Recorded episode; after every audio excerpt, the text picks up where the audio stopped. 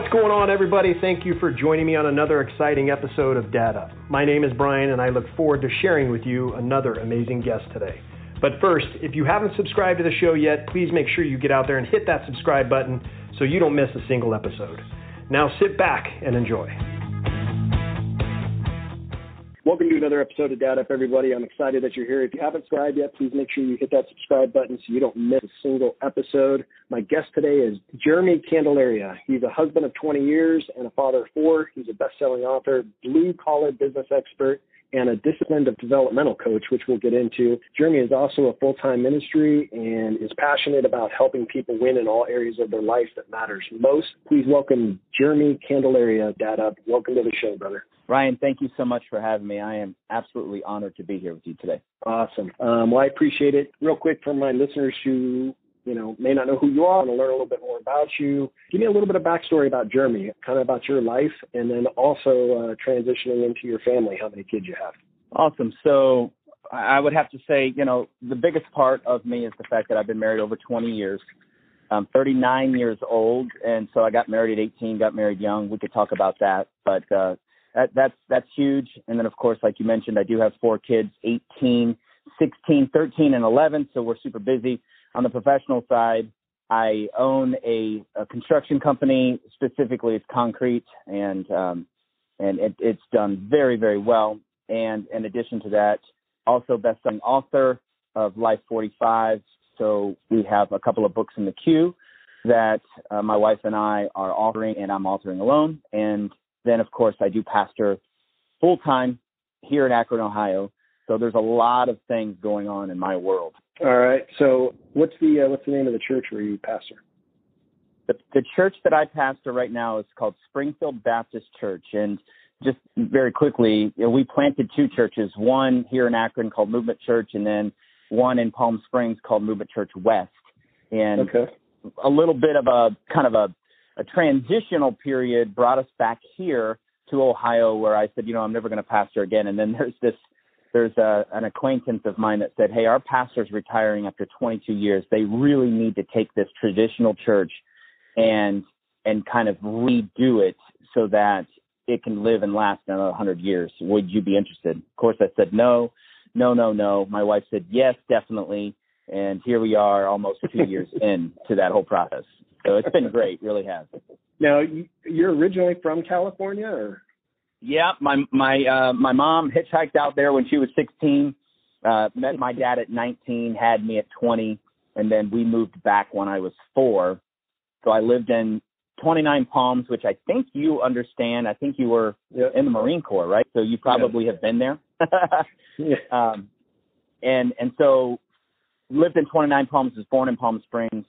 And then, of course, when we went back in two thousand seventeen, we We lived uh, we lived in Yucca Valley. So, okay, all right, very cool, very cool. Now, have you always been in? I mean, you're leading a church, so has that always been something you wanted to do, or how did you get into that role? It's a great question. I had no idea that I, I was a leader. I had no idea that I was sort of an entrepreneur. And really, honestly, when it comes to church planting, you certainly have to be.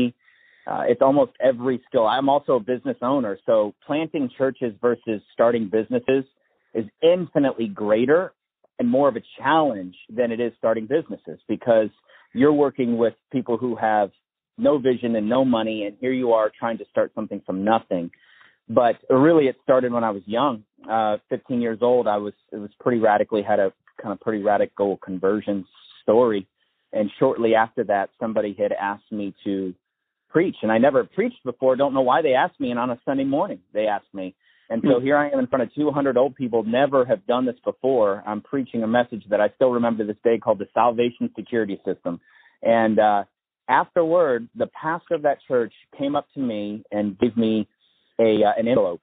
And uh, I, you know, waited obviously till I got out to the car. My mom was driving because I was fifteen, didn't have a driver's license, opened the envelope, and it was a twenty-five dollar check. And I knew in that instant that I was going to spend the rest of my life literally helping people and their relationship with God, and also taking care of my family. I didn't have a family, but that was really what was clearly kind of felt in that moment. And here we are, I'm thirty-nine years old, and it's been one heck of a ride. A lot of ups, a lot of downs, but still holding strong. Well, that's awesome. That's that's a cool story, and um, I, I think um, certainly helped drive your passion uh, to following Christ is just having that experience of talking to, you know, people that are kind of in, in authority to you, kind of talking to them about their, their religious background or their, their religious beliefs, right? Absolutely. I mean, you know, for me, my relationship with my father wasn't, it was pretty much non-existent just because I lived here and he lived in California. And, uh, and so for whatever reason, my wife and I were just talking about this the other day, I've always had this internal drive to seek mentorship.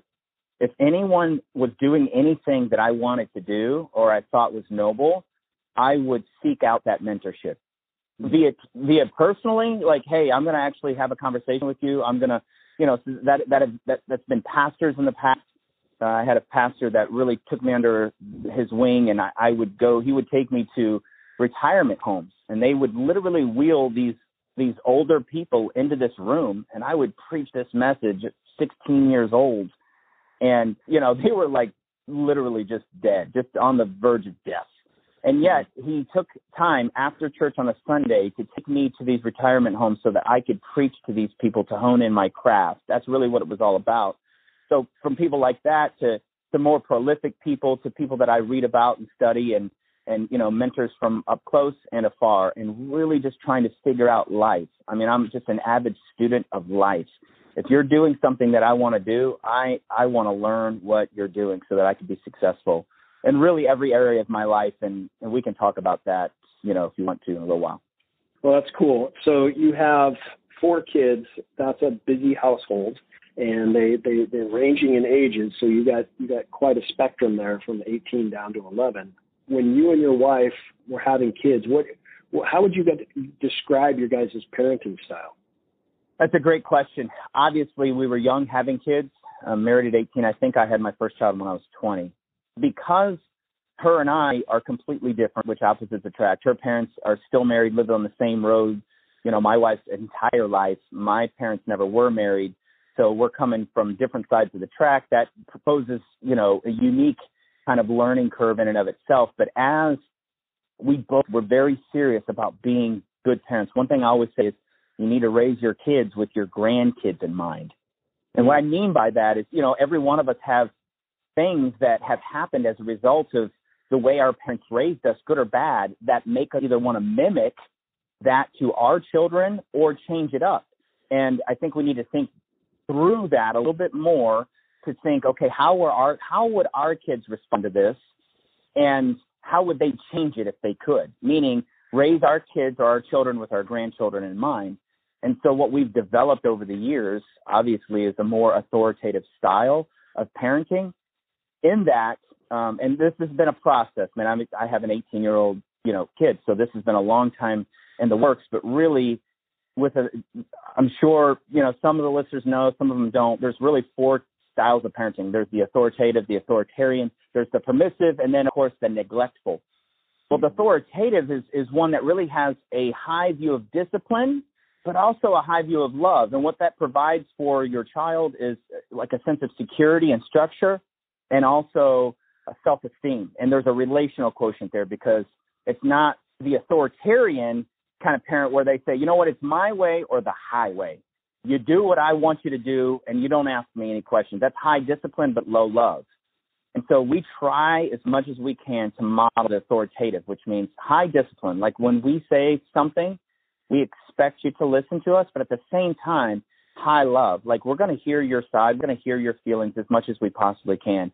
And and sometimes that's difficult to balance, but we try our best to, to make it happen. Yeah, and you guys, uh, you guys practice what you preach, right? And you guys are you guys are authoritative parents, but you're you're out there showing it, showing the way that you want them to be through through your own practices. Absolutely, because you know ninety percent of parenting is caught.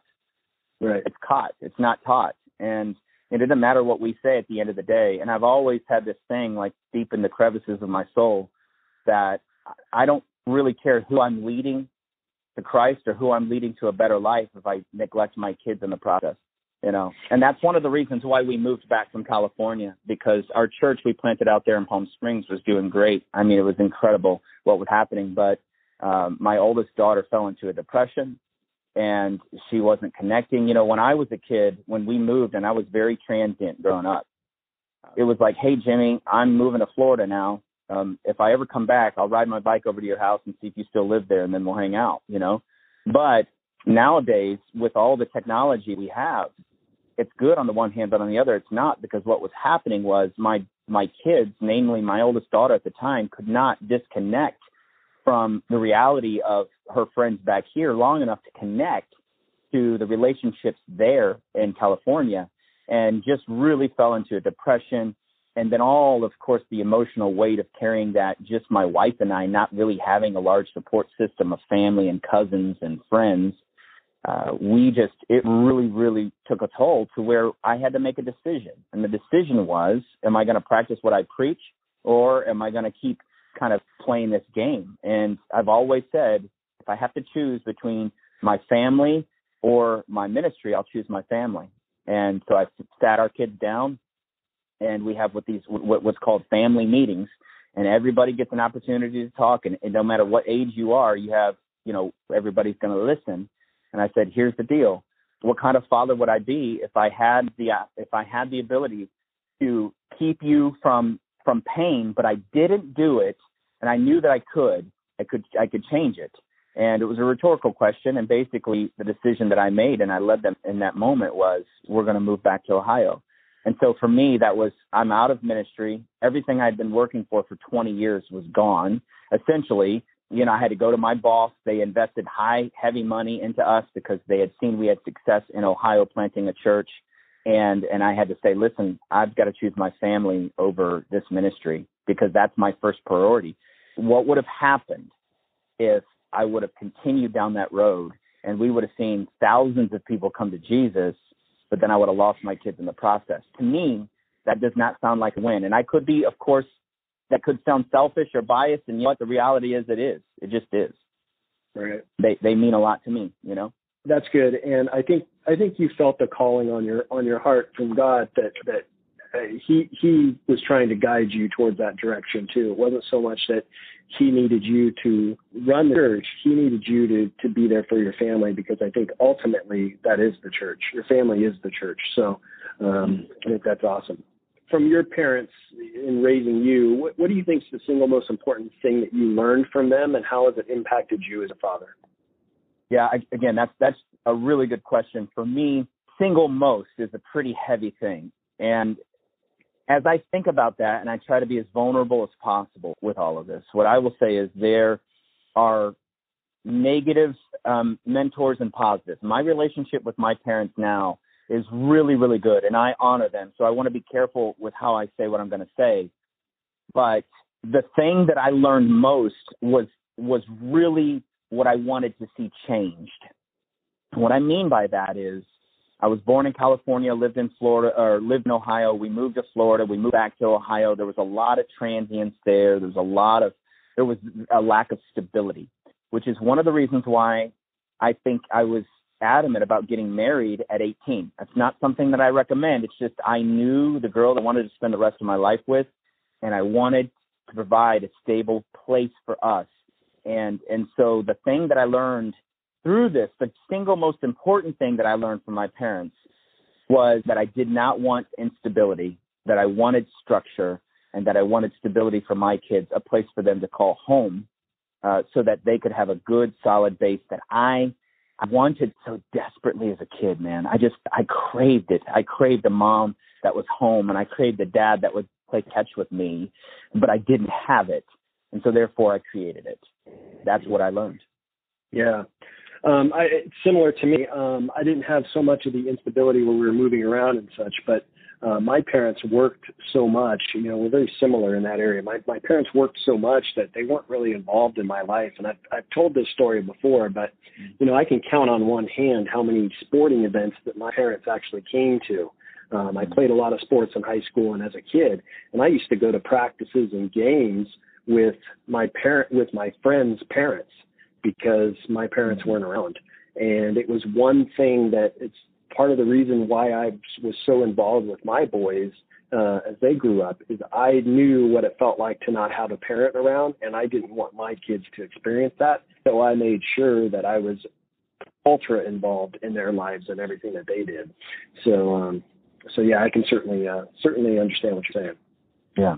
That I'm sure, you know, that they, I would, I just would love to hear from them, like how much that meant to them, right? That you were at every game, that the first and last day of school, like you made them a priority. That's probably going to be something that's never, ever going to escape them.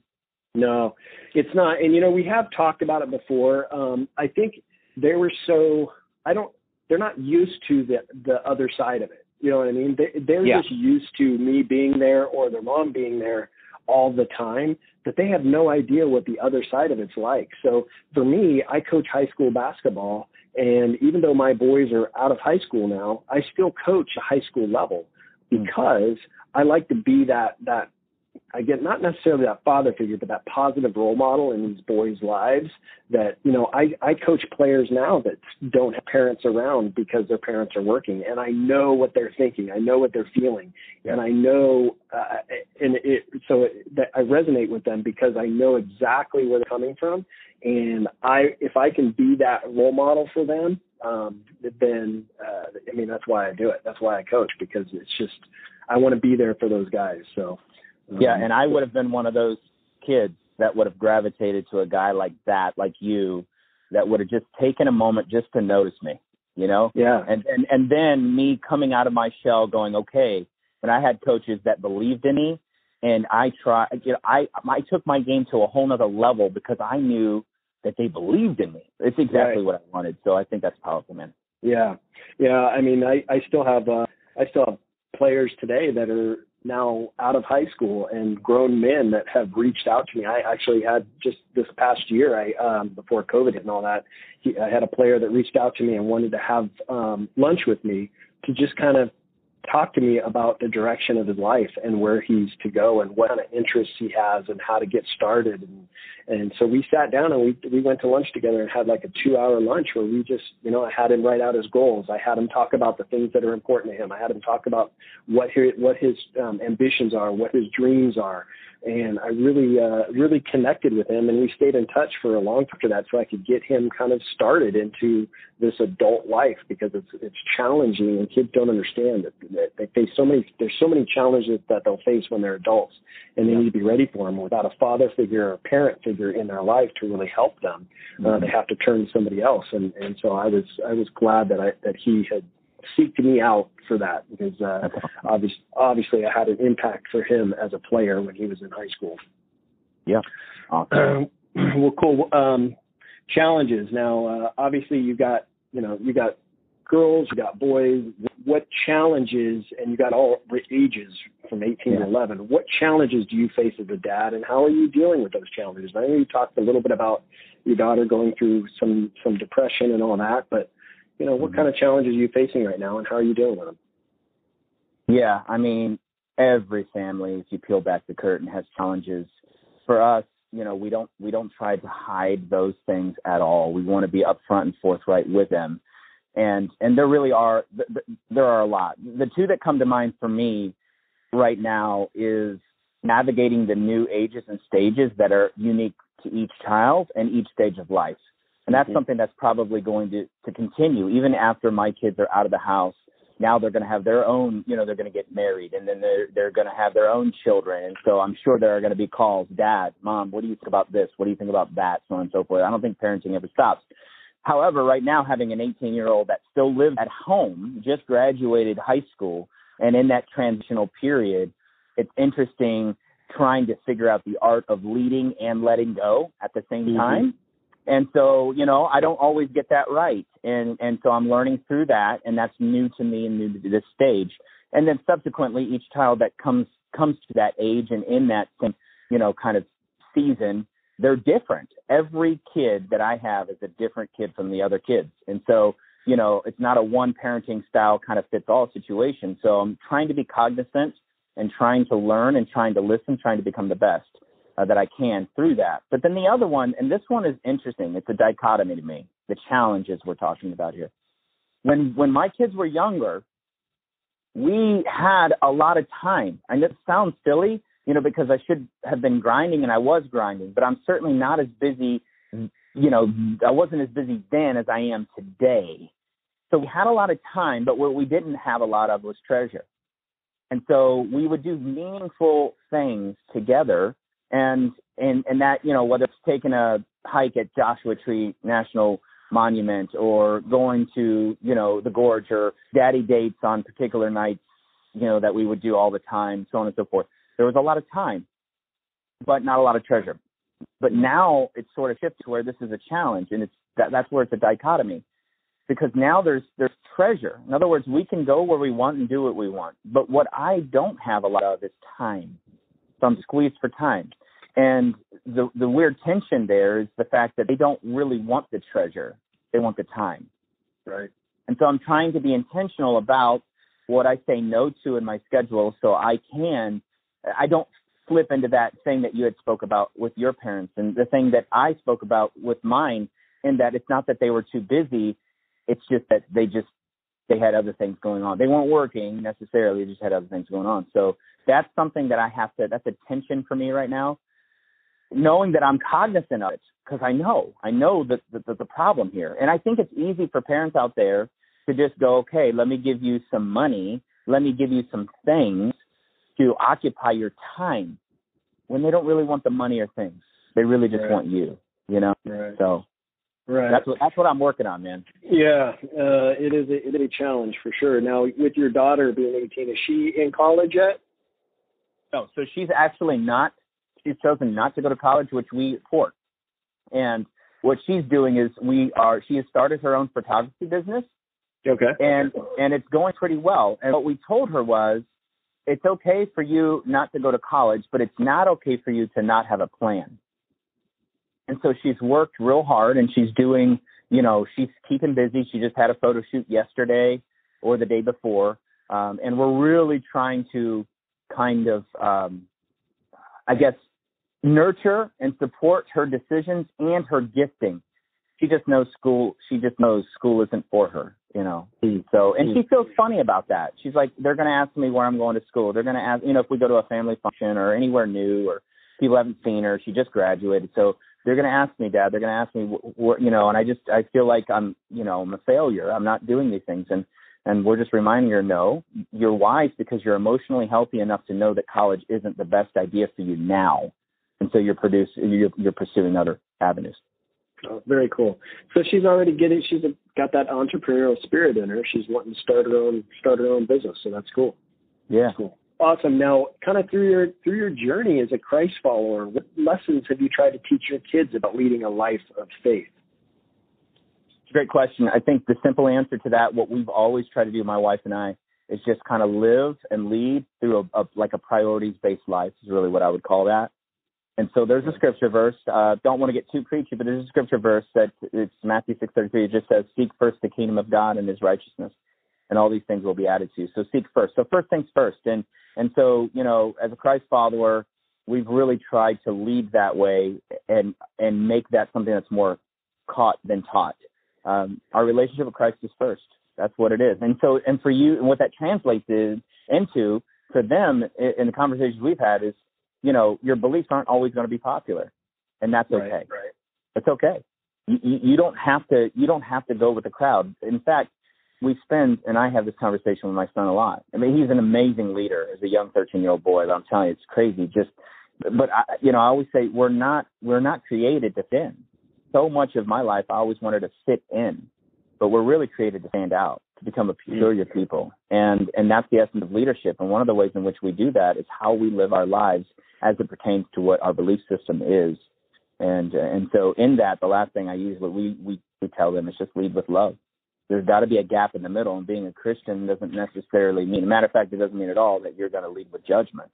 You're just going to lead with love.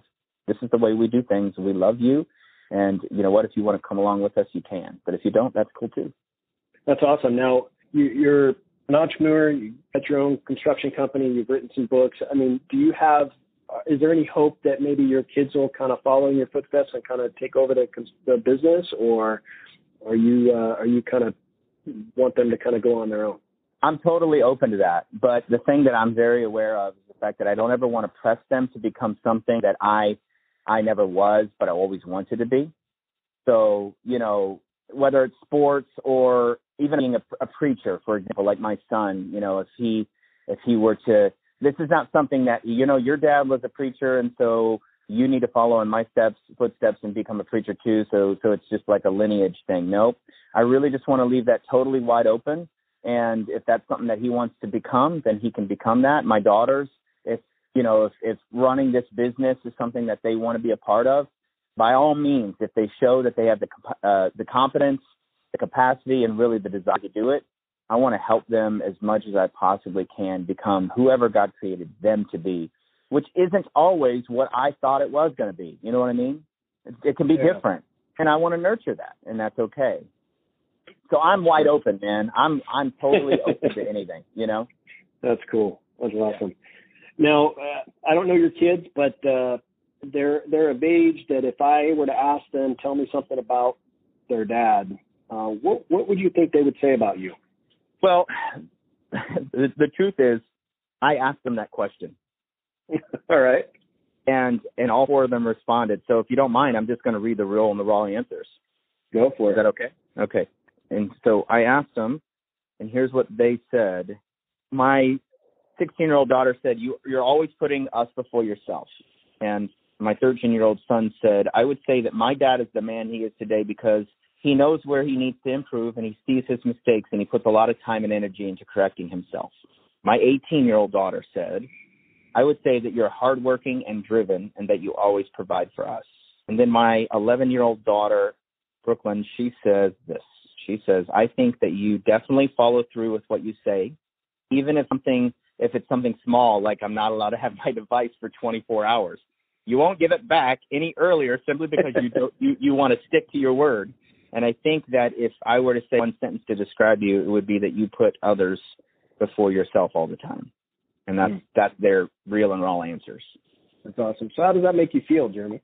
And it makes me feel good. I mean, I think that they're great kids and, you know, and, and I'm always aware. I, I, I'm aware of my mistakes and flaws, and I'm trying to be. In other words, I'm not afraid to say I'm sorry if I, if I screw something up, because I think the greatest joy of my life, Brian, really truly is to be a husband and a dad. That's like, if you take those two things away from me, any accomplishments, external accomplishments in this world, any plaques I can hang on my wall really mean nothing than to be a husband where my wife says, you know what, you loved me well. And to be a father where my kids say, you know what, you did what you said you would do, that you're an honest man and that you did the best you could raising us. Doesn't mean we're perfect, because we're not, but we strive to be better. That That's what means everything. Like, I want to be famous, but in my own home. That's where I want to be famous. That's awesome. Well, very, very cool. Now, I'm, I'm glad that you asked your kids that. It's something that I have asked my kids in the past. Uh, and when I ask that question of dads, sometimes it catches them off guard, because it's not a question that, that a lot of dads think about asking their kids. They just don't. Yeah. Some some kids will give you silly answers, you know. Um, other kids will take it more seriously. Your kids certainly took it seriously and, and gave you gave us, gave you honest, raw answers, so that's good. You've got, you got a couple books out. And what are the names of your books? Tell me what they're about, and also how people can get them. Well, thank you. Yeah, I have my, my wife and I wrote a book. It's a it's a best-selling book, and it was a number one new release on Amazon. It's called Life forty-five: uh, Four Simple Steps to Keeping Promises to Yourself and Taking Back Your Life.